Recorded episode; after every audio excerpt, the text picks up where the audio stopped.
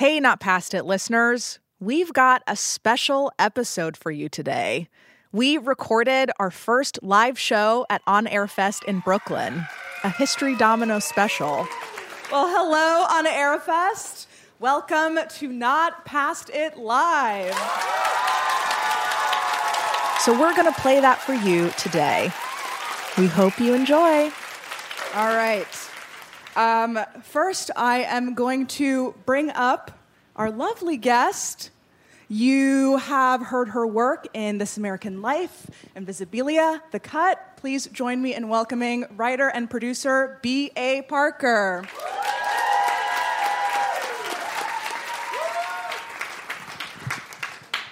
Hello, Parker. How you doing this morning? I'm good. How are you? I'm doing fantastic. Is your mic on? I think so. Oh yeah, there we go. There we go. Awesome. All right, let's get the show on the road, shall we?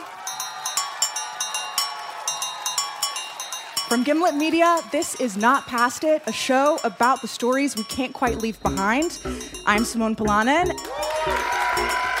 And Parker, today we're actually doing one of my favorite types of episodes that we do on the podcast. It is called The Historical Domino Effect.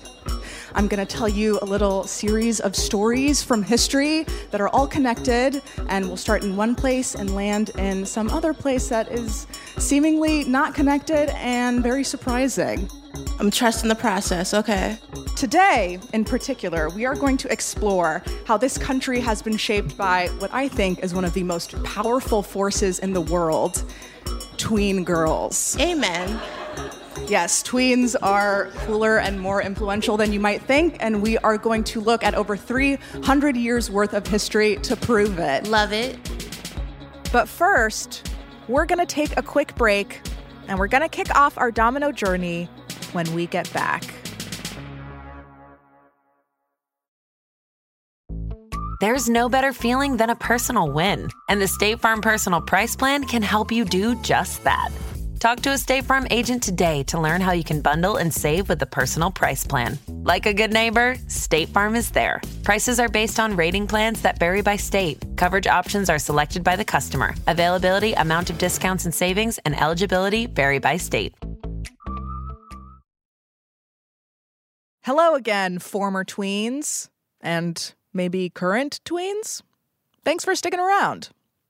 Let's head back to the live show, shall we? Well, to begin our domino journey, we are going to start at the very beginning with domino number one. We are traveling all the way to the year 1692 to colonial America and a little town called Salem, Massachusetts. Maybe you know where we are headed. are you ready? Are you prepared? I yeah. Yeah, you say that. Great, perfect. Well, over 300 years ago this week, America's most notorious witch trials began. And to understand how that all went down, we actually need to begin with two tween girls. Like most things start. Okay. like most things. Their names were Elizabeth and Abigail. They were 9 and 11 years old. They were cousins. Um, and, you know, back in colonial times, I think it's safe to say that there was pretty limited stimulation for, you know, young kids. You know, they basically had like uh, their Bible to read or, you know, uh, these different games. And one in particular that they loved to play was called the Venus glass, sort of like uh, the MASH of colonial America, if you're familiar with MASH. Like mansion, apartment. Yeah. I forgot what the S was. Shack or Shack, house. House. Ooh, that's Yeah. problematic, Yeah. but okay. You know, like a predicting your future kind of game. Okay. And the way you would play it is you would take a glass of water, you would crack an egg into it, and then you would try to read into the egg whites to predict your future. Oh, times were hard. Okay. This was, yeah, the, the height of uh, entertainment at the time. So, you know, our girls, Elizabeth and Abigail, uh, they decide to play the Venus glass game one day. However, they look into the egg whites and see something rather concerning because what they read is the shape of a coffin. Basically, they determine that this means that their future spouse is going to die, right? So this Well, is kind of some die. darkness.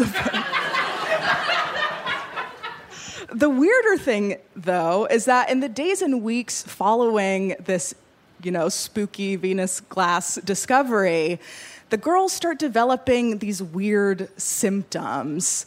They start like screaming and convulsing uncontrollably. Um, they start acting like they can fly. They try to run up the walls. Um, like bizarre behavior, even for the average tween, you know? I mean, debatable, but all right. sure. And soon enough, other girls of a similar age start developing similar symptoms. They're also like screaming uncontrollably, acting weird. So the parents in Salem are like, okay, whoa, what is going on? They hire some doctors to see, uh, you know, what's up. And the doctors basically determine that these young girls are, quote, under an evil hand, AKA, they are bewitched. Okay. Yeah. Now, this was like a, a, a real concern back in colonial America. Like, witchcraft was considered to be a very real thing. And so the town is like, you know, really disturbed by this thing. They're like, okay, we need to do something. And they start arresting people. And on February 29th, 1692, 330 years ago this week, the first arrests were made in what would come to be known as the Salem witch trials. So, three women are arrested on this week. Uh, and they were charged with performing witchcraft on the tweens of Salem. And over the coming weeks and months, as symptoms are like starting to spread to other girls in the town, even more people are accused. All in all, 200 people in Salem were accused of witchcraft, which is a lot considering this was only a population of like 2,000 people. My math is bad. Is that 10%? Your math is perfect. Hello. Yeah. And ultimately, you know, 19 or 20 of these people were hanged. The Salem witch trials, you know, we think of it as this like, you know, big thing. They actually only happened over the course of like about nine months. Those first arrests happened in February of 1692. The final hanging happened in September of that year. Jesus. Okay. Yeah. Um, while maybe we are more familiar with the Salem witch trials, these trials were happening, you know, around colonial America more broadly.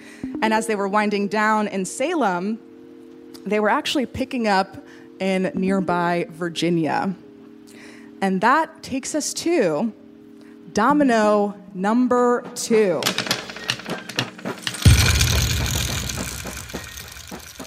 The year is 1706. Oh, we jumped. Okay. We jumped, and the place is Pungo, Virginia. Present day Virginia Beach. Yeah, there's no reason you oh, should know Oh, that. There's no reason you should know that. and uh, there in Pungo lived a woman by the name of Grace Sherwood. And she was accused of witchcraft by her neighbors. Now, a little bit about Grace. She was a widow. She had three sons, and she was one of Virginia's only uh, female landowners. She must have been a witch. Yeah, right? It all adds up. Now, actually, this wasn't the first time that Grace faced like witchy accusations. Um, other neighbors of hers had accused her of this before. They accused her of like causing their crops to fail, of causing women to miscarry. I know, dark, right? And then somebody even like accused her of transforming into a cat and breaking and entering into their home. Okay. So, you know, it might not be so surprising that Grace became a target of these kinds of accusations because, according to local legend, she was quite a strong willed woman. She was also really into herbal healing. Um, she's sort of like depicted in lore as being really friendly with animals. And it- she is said to have been very beautiful. She never remarried after her husband died, so this, this might have been sort of suspicious or perhaps even threatening to the other people in her town. But you know, that was, that was Grace's deal. She certainly uh, exuded a vibe, it seemed. So, a pretty quiet girl who lived on a farm by herself was considered a witch because she had opinions. Yeah. Okay. I mean, to me, I'm like, I hear the description of Grace, and I'm like, oh, that's just like a Southern California divorcee who like got into the plant-based lifestyle. You know what I mean? I mean, there would be no real housewives. She could be Real Housewife of Pungo. Yeah, sure, why not? Um, so, anyways, the county finally responds to these accusations, these charges of witchcraft, and they order a trial by ducking. A trial by ducking. Are you familiar with this term of ducking? Wait, is that when they like put the head in water and then pull it out? Very You know. close, very close. So the way that it would work, it happened in a few different ways, but generally what would happen is you would have your hands tied to your feet and then you would be chucked into some body of water. And the sort of logic behind this practice was that water was a pure element and it would reject anything impure. So, you know, if you somehow managed to survive being thrown into the water with your hands tied, people would be like, oh, look, the, the, she's impure, the water rejected her, she's a witch. But if you, you know, were not rejected, they would be like, oh, look, she was pure enough for the water, she must have been innocent you would also be dead and drowned at the bottom of a body of water. I mean, this is a lose lose situation. I mean, in the truest, truest sense, yes, absolutely. There is no winning. So, this is what Grace had to face. So, her day of reckoning finally comes on one July morning. Grace and, you know, a group of onlookers process down a gravel path to the banks of Lynnhaven River for her day of ducking. They tie her up, they throw her into the river, and miraculously, Grace survives. Somehow she manages to untie herself. She makes it back to the shore. Great for Grace because she gets to live, but also bad news for Grace because now everyone presumes that she is a witch. Wait, because she figured out how to untie herself? Yeah, she That's shouldn't have done that. Yeah. Aren't you happy we don't live in colonial America? Oh, God. I mean, I like the outfits. That's true. It's sort of coming back, that kind of like, um, you know, conservative chic thing. All of those like prairie dresses at Target. Yeah, yeah. Perhaps inspired by Grace herself. Anyways, the county uh, then jails Grace after this ducking um, so that she can have a retrial. And we don't really know what happens after this point because um, there's no record of a trial. The court records, it's likely they burned in some fires along with other court records from that time. Um, I know, fishy stuff, sus. right? All right. However, we do know that at some point, Grace is released from jail and she lives out the rest of her days on her gorgeous farm. I know, happy ending Happy for ending. Grace. Great news for Grace. Oh, that's not how I thought that story was I know. What were you expecting? Murder. Oh, yeah. I could see that. I could see that. um, however, even though there is no record of this trial, uh, the story of Grace is still alive and well. And in fact, the trial is performed twice a week at America's largest living history museum, like today, like they do this now. Who was that? Well, that actually takes us to our next domino. Domino number three. The performance of Grace's trial takes place twice a week at the prime destination for historical reenactment, Colonial Williamsburg. Ah! Now, Colonial Williamsburg is a portion of a real town, Williamsburg, Virginia. It's been restored to its 18th century glory. You I've know, been, yeah. yeah, it's uh, truly a trip. You can go there and you know watch a blacksmith give a demonstration. We Um, made cider. You can get cider, sure. You can gaze upon the hordes of eighth graders in matching school T-shirts. You know, not paying attention to the U.S. history around them. Uh, it's a fun time. What uh, what brought you to Colonial Williamsburg? It was a field trip because I'm from Baltimore, so it wasn't like that far. Mm-hmm. But I'm also country enough that like when I moved to New York in my 20s, I went to a party and I met a guy. I was like, "Well, where are you living in?" I was like, "I live in Williamsburg," and I said, "Wow, that seems like a really long commute." and he was like, "No, it's in Brooklyn." I thought he meant Virginia, and he, Yeah. he walked away. Damn. Well, uh, too, too bad for him. so, Colonial Williamsburg, you know, as it turns out, the Grace Sherwood trial, this like, you know, reenacted witch trial that they do, is one of the most popular attractions. And I think probably in part because as an audience member, you get to act as the jury and actually, you know, give a verdict on uh, whether you think Grace is guilty of being a witch or not. And we heard that crowds tend to lean very heavily to one verdict. Do you have any guesses as to how people tend to feel about Grace? That she's a witch? Yeah. Like people are like, yep, she's guilty. Except for one time of year around Halloween, people are actually maybe more reluctant to accuse someone of being a witch. But otherwise, they're like, yeah, lock her up. We, as a society need to think about some stuff. I know, it's a bit revealing. They're like, oh, let's it's for fun. Let's kill this woman. Yeah, yeah. okay. So um, it's interesting. Colonial Williamsburg, like, it does all this historical reenactment. There's all of these, like, you know, interesting considerations that go into like how do you perform history for people. I truly feel like we could spend a whole episode on this place, but we do have one final domino to get to. Okay. After the break, we'll meet a woman whose visit to Colonial Williamsburg changed her life. There's a solid chance it changed yours too.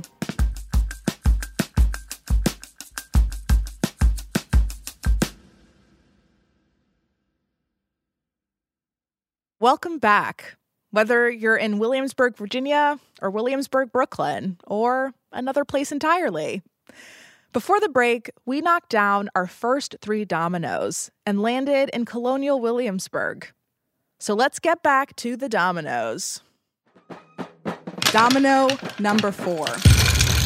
Now, there is uh, one woman who visited Colonial Williamsburg in 1984, and she was very inspired by her trip. Her name is Pleasant Rowland. That is her real, actual government name. That's a wonderful name. Yeah, quite pleasant. It is pleasant. And um, she went to visit Colonial Williamsburg with her husband, and she was like totally smitten with the place. And she's like really into the costumes and the buildings and all these like artifacts of daily life kind of on display in this, you know, living history museum. But there's one thing that she's kind of hung up on. So, Pleasant, her background, she comes from educational publishing for kids, you know, writing textbooks for kids, that kind of thing. So, she's thinking to herself, like, hmm, I wonder how this place could better serve its young visitors. And that gives her an idea for a business. She's like, okay, I'm starting to get this vision. It's a business that's like part publishing, so there's a you know the books side of it, but it's also going to be a direct to consumer catalog business with maybe some retail stores in the mix. Do you have any idea as to what Pleasant might have launched after her trip? My brain went Build a Bear. I know that's wrong. Uh, it's like it's like American Girl. It sure is. Ask Addie. Sorry. American Girl. Yes. Pleasant Rowland is the woman behind American Girl. At first, it was actually not a super popular idea among parents, but she went ahead and launched it anyway, just in time for Christmas of 1986, just two years after her little trip to Williamsburg. That was fast. I know, she was really on it. We love a hustle. Do you, uh, do you have a connection to American Girl? It sounds like you do. So my god sister had the Addie doll, and I would always go to her house and play with it because my mom said it was too expensive, which it was.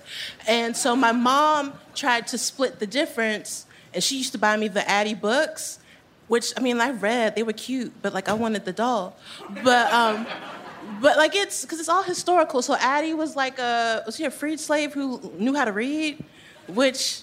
All right, I mean, it's not the best doll for a little black girl to have, but um, I would really. I had they told me to let go of my god sister's Addie doll when I would leave the house. That and the Josefina doll, but Addie was cuter. Yeah, yeah.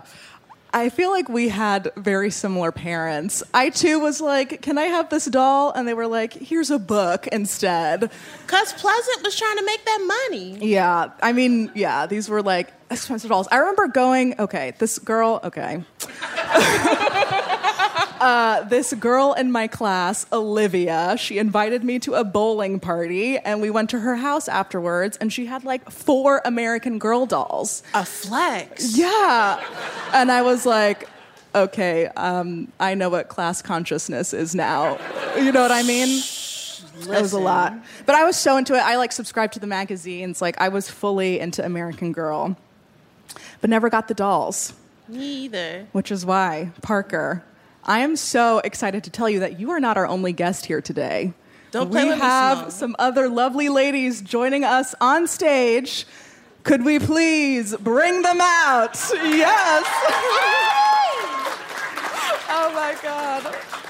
Oh my god. You don't understand. Like nine-year-old Parker is about to grab her and run out the door. Oh.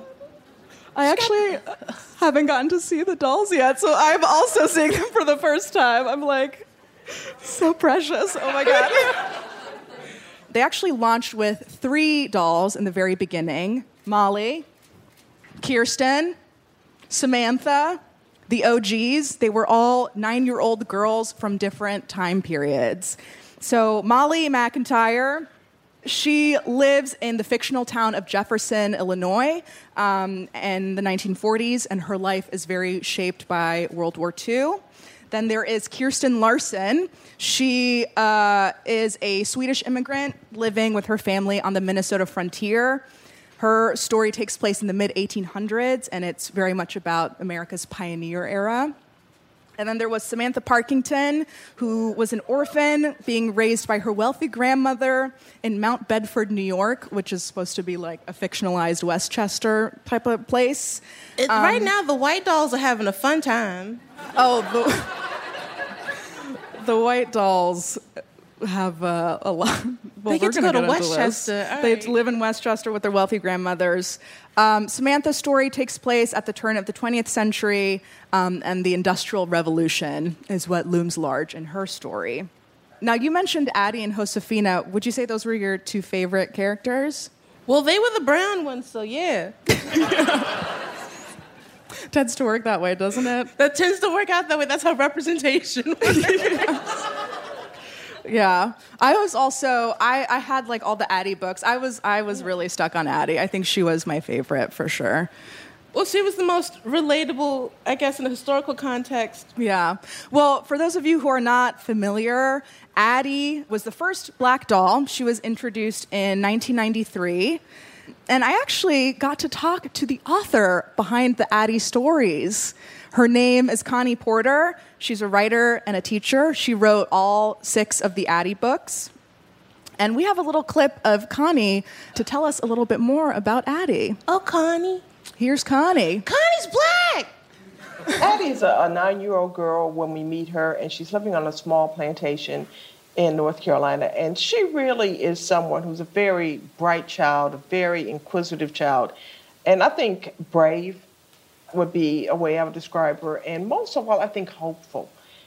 Addie is a Civil War era girl. Like Connie said, her story begins on a small plantation in North Carolina where Addie and her family are enslaved. Um, though pretty early on in her story, she and her mother escape to freedom under the cover of night uh, and they make their way up to Philadelphia. And that is Addie's story. I know, not quite the uh, rich orphan from Westchester. We can't have it all. Yeah, you know, even though I, I really loved Addie as a kid, I also remember feeling very conflicted, right? Because I was like, okay, why is the one singular black doll in your collection like? Yeah. Yeah. Well, that's the only history that we they allow us to have, Simone. I I really did struggle with this, and I, you know, I talked um, to Connie about like why is this the story? I don't know of all the stories of Black history, like why is this the one that you are starting with? And they actually, as they were developing these stories, they had considered other time periods. Like, for example, they were looking at the Harlem Renaissance, right? That's hot. I know, right? They still don't have a Harlem Renaissance doll. I'm like, you guys should get on Get that. on that. How so? But anyways, the the thing that they would run into is they were like, okay, how do you explain the Harlem Renaissance? Okay, you have to explain the Great Migration. How do you explain the Great Migration without explaining slavery? And basically, all of the other time periods that they landed on, they sort of all came back to the massive, um, significant way that slavery has shaped American history and black American history. And so they figured, okay, we need to begin with that history. We just had a whole these- there's a whole immigration story right there with the little blonde girl and nothing about, you know, Sweden. Well, I mean, feel free to take this up with Connie if you want. I I'm just so happy that she was a black lady. I thought it was like a Ezra Jack Keats situation where it was just like an old white person writing historical fiction. I know, at least, you know, in the 90s, they had the wherewithal to hire a black woman to write a little black girl story. We appreciate progress. Now, if you remember in the books, even though, you know, it is sort of written for kids, there are like depictions of like some pretty cruel and violent things. And there's one scene in particular that I'm thinking of that I have not been able to get out of my head to this day. Now, just first, quickly, for some context, this is from early in the series when Addie is working on the plantation, and part of her job is to pluck the worms off of tobacco plants. In this scene, Addie has mistakenly missed a few of those worms. She's distracted because her father and brother have just been sold off. The overseer notices that she's missed the worms, and I'm actually going to have Connie read that for us. I'm about to be traumatized. Uh, maybe, a little. That's all right. He grabbed Addie's wrist in one of his large hands and opened his other hand. Addie saw what he held live worms, worms that Addie had missed. The overseer forced open her mouth and stuffed the still twisting and wiggling worms inside. Addie began choking. Eat them, the overseer growled. Chew them up, every last one of them. If you don't, I'll get some more. Addie gagged as the worm's juicy bodies burst in her mouth. That'll teach you to mind your work, the overseer snapped. He shoved her away. Addie crumpled to the ground as he turned to leave.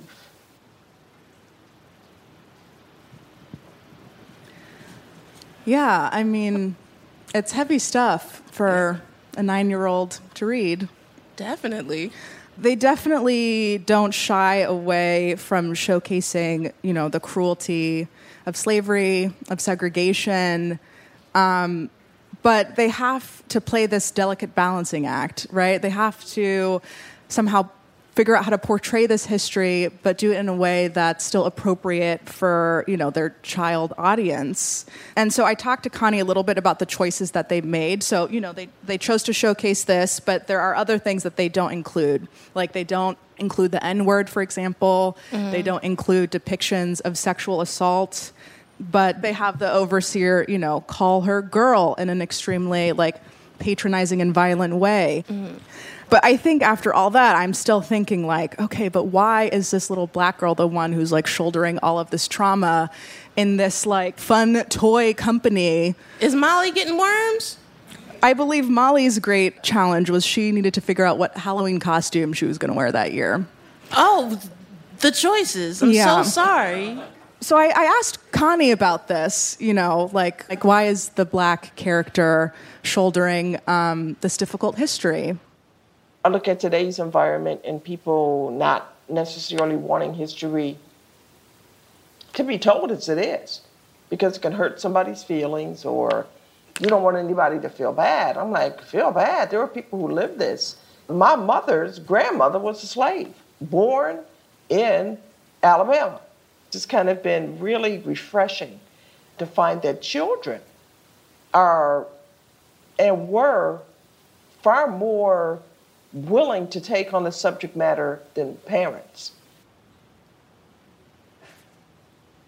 It's interesting to me that Connie is bringing up this idea of like, hey, like this is the history that people dealt with. This is like real shit and we should be talking to our kids about it. Because it feels like this is a debate that we're continuing to have right now. Um, i don't know if it's one that you've been following but i mean the um, oversimplification of the idea of critical race theory to the point where you don't want to teach any kind of history that would show white people as problematic? Sure. Oh so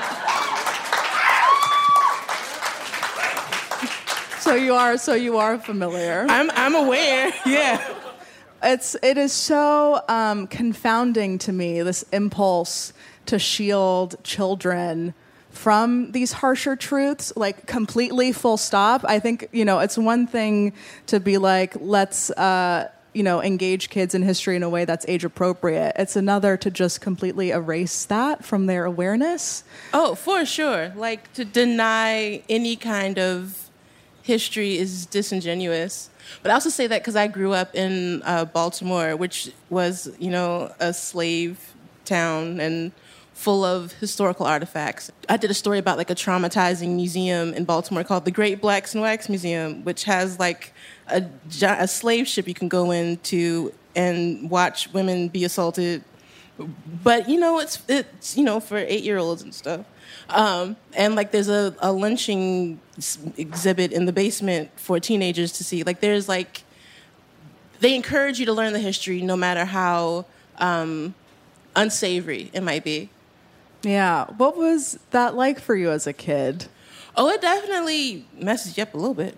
Uh, but you learn to appreciate it. Like, I mean, I spent my summers on a farm with my grandparents, 10 miles away from the plantation that my family was from. And it's still like a historical landmark. Uh, so like the like the history of slavery was always there, which is why I would totally love to see a little black girl hanging out with Langston Hughes uh, and Countee Cullen Then you know have to read about her eating worms. Yeah, you know it. It also makes me think a little bit about like which kids have the privilege and the luxury to like choose what history they want to engage with. You know oh, what I for mean? sure. Oh yeah, like I still get like DMs from certain like white listeners who have who have never experienced certain things and when they listen to stories that I tell about like black experiences from the past like i didn't know. Yeah. I mean it i don't know. It, seems like uh, yeah there is a lot of sort of discomfort into exactly how to engage with these darker parts of history. I mean you um, just do. yeah. Like you can't like evade it and to try to hide from it uh, does you a disservice because you're to be stuck repeating the same lines of bigotry and ignorance that came before. Yeah, yeah, absolutely. You know, it's interesting that we have ended in this moment of like tweens engaging with history because we began, you know, over 300 years ago with tweens making history. Uh, that's that's that's the progress that we look for in America. Yeah. Parker, how do you feel about this journey we have just been on?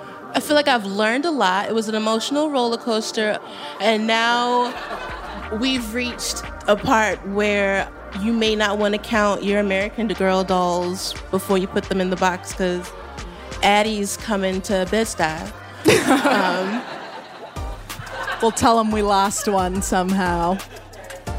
Well, Parker, thank you so much for joining me. It's been so fun, such a pleasure. You're welcome back anytime.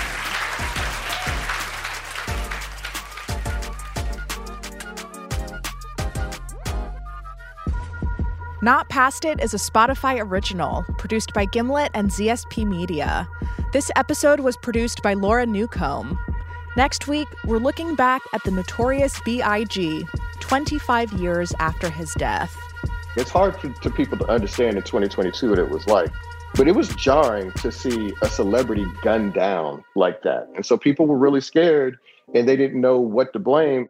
The rest of our team are producers Sarah Craig and Amy Padula. Our associate producers are Ramoy Phillip and Julie Carley. The supervising producer is Erica Morrison. Editing by Moral Waltz, Andrea B. Scott, Katie Feather, and Zach Stewart Pontier. Fact checking by Jane Ackerman. Sound design and mixing by Hansdale Hsu. Original music by Sax Kicks Av, Willie Green, Jay Bless, and Bobby Lord. Our theme song is Toko Liana by Coco Co, with music supervision by Liz Fulton, technical direction by Zach Schmidt, show art by Elise Harvin and Talia Rockman.